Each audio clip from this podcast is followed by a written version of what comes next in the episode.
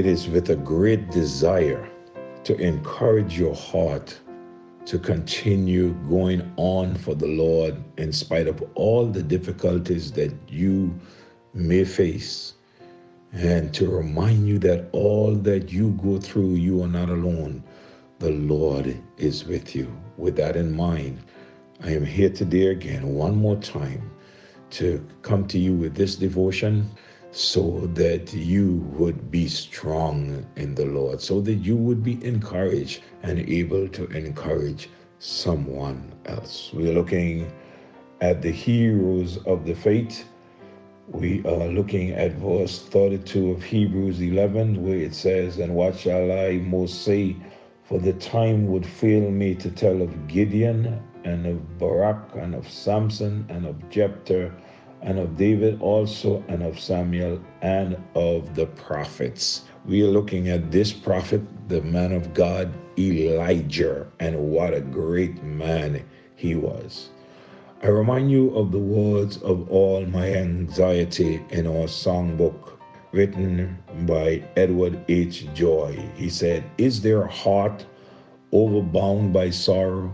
Is there life weighed down by care? Come to the cross, each burden bearing, all your anxiety, leave it there.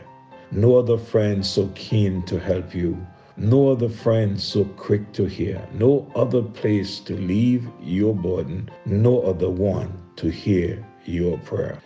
Come then at peace, delay no longer. Heed his entreaty, kind and sweet. You need not fear a disappointment. You shall find peace at the mercy seat. All your anxiety, all your care, bring to the mercy seat, leave it there. Never a burden he cannot bear. Never a friend like Jesus." These are words that we all need to hear from time to time. I have noticed in the Bible that when God gives a child of God or a church of God victory over the enemy and the works of the enemy, that same child of God or the church all goes through a time of testing. And if one takes his or her eyes off the Lord and begin to focus on the testing, one can become discouraged and causes his or her faith to become crippled and fear to take over. And when that happens, doing exploits for God becomes unseen or very difficult in such an individual life. This Christian life is a life of victory, but is also a life of testings. You see, to have the testimony, you and I must pass the test. Elijah found himself in a time of testing. Not only that Elijah found himself in a time of testing, I go back to the New Testament in the book of Mark, and in the 4th chapter, and I read for you verse 12 and verse 13, the Bible says, "So they went out to preach, and people repented. They cast out demons, and anointed with oil many who were sick, and they healed them." Here are the disciples. God sent them out, Jesus sent them out, 2 by 2. They went out, they preached, and all these wonderful things happened. Then the apostles gathered to Jesus and told him all things, both what they had done and what they had taught. They're back now and they're explaining Jesus all the wonderful things. And in verse 31, he said, "And he said to them, Come aside by yourselves to a desert place and rest a while. For there were many coming and going, and they did not even have time to eat. So they departed to a desert place in the boat by themselves. But the multitude saw them departing, and many knew him and ran there on foot from all the cities. They arrived before them that came together to him. And Jesus, when he came out, saw the great multitude and was moved with compassion for them, because they were like sheep not having a shepherd. So he began to teach them many things. When the day was now far spent, his disciples came to him and said, This is the desert place, and already the hour is late. Send them away that they may go into the surrounding country and villages, and buy themselves bread, for they have nothing to eat. But he answered and said unto them, You give them something to eat. And they said to him, Shall we go and buy 200 pence worth of bread and give them something to eat? But he said to them, How many loaves do you have here? Go and see. And when they found out, they said, 5 loaves and 2 fishes. And he commanded them to make them all sit down on the ground in groups on the grass. And they sat down in ranks, in hundreds and in fifties. And when he had taken the 5 loaves and the 2 fishes, he looked to heaven, he blessed the loaves, and he gave to the disciples to set them before them. And the 2 fishes he divided among them all. So they ate and were filled, and they took up 12 baskets full of fragments and fishes. Now those who had eaten the loaves were about 5,000 men. Immediately met his disciples to get into the boat and to go before him to the other side of Bethsaida, while he sent the multitude away. And when he had sent them away, he departed to a mountain to pray. And when the evening was come, the boat was in the middle of the sea, and he alone on the land. And then he saw them straining at rowing, for the wind was contrary for them. Now about the fourth watch of the night, he came to them walking on the sea, and would have passed them by. And when they saw him walking on the sea, they supposed it was a ghost, and cried. For they all saw him and were troubled. But immediately he talked with them and said to them, Be of good cheer, it is I, do not be afraid. And he went up into the boat to them, and the wind ceased. And they were greatly amazed in themselves beyond measure, and marveled, for they had not understood about the loaves, because their heart was hardened. Wow. Here we see the disciples, victory after victory. While preaching, man, they ceased. Souls saved, accepting the gospel. They cast out demons. They heal the sick.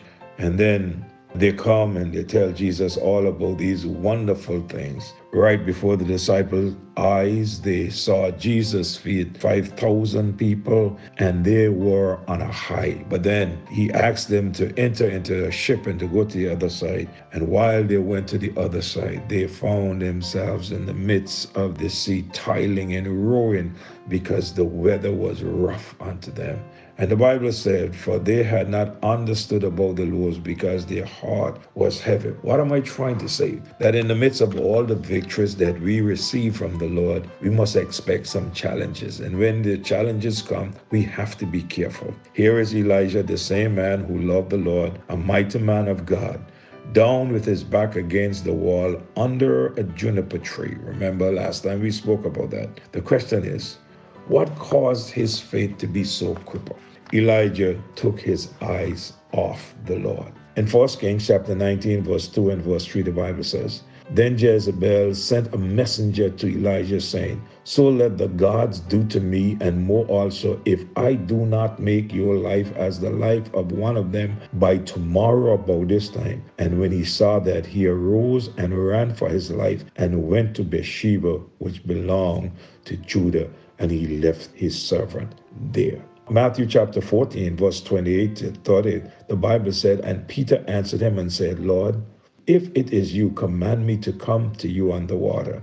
And he said, Come. And when Peter had come down out of the boat, he walked on the water to go to Jesus. But when he saw the wind was boisterous, he was afraid, and he began to sink, and he cried out, Lord, save me. Not only that Elijah took his eyes off the Lord, it was Peter who saw Jesus walking on the water and asked him to allow him to come. And Peter started out well. I mean, Peter had great faith even to step out of the boat, but he took his eyes off the Lord and he began to sink.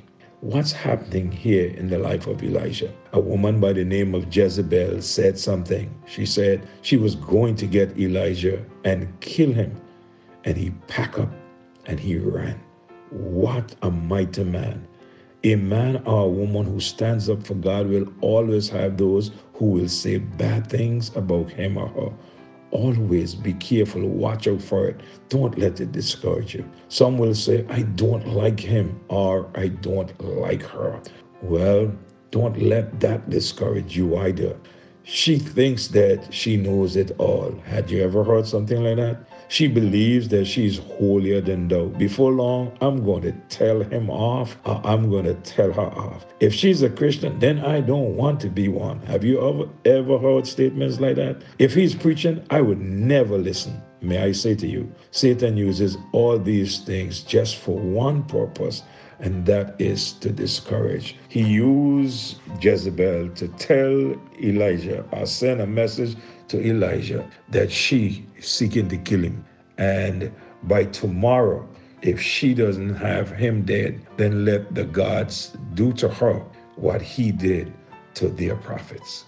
Listen, Satan has a way of getting to us. He may not put money before you to steal. He may not come before you tempting you to commit adultery or any of those things, but he can put somebody in your life to discourage you from serving the Lord. Watch out for it. Keep your eyes on the Lord. Time has left me quickly this morning. Tomorrow morning, we'll pick up with Satan uses all of these things just for one purpose, and the purpose is to discourage. So we would see where Elijah became very discouraged. Father, in the name of Jesus, we think of those who may be discouraged now. We pray that you would encourage them, that you would send somebody to encourage them. And if they cannot find anyone to encourage them, Lord, may they encourage themselves in the Lord like David. We thank you for your word that we can always go to and be encouraged. And we thank you for your children who are encouragers and not discouragers. Help us to be encouragers. But Lord, when we go through our tests of time in life, God, help us to keep our eyes on you and not on the test. Father, help us to always remember we are not going through this alone. You're with us. You will never leave us nor forsake us. Be with your people. Bless them. Keep them all safe. Give them a good day today. In Jesus' name I pray. Amen. God bless you. Do have a great day.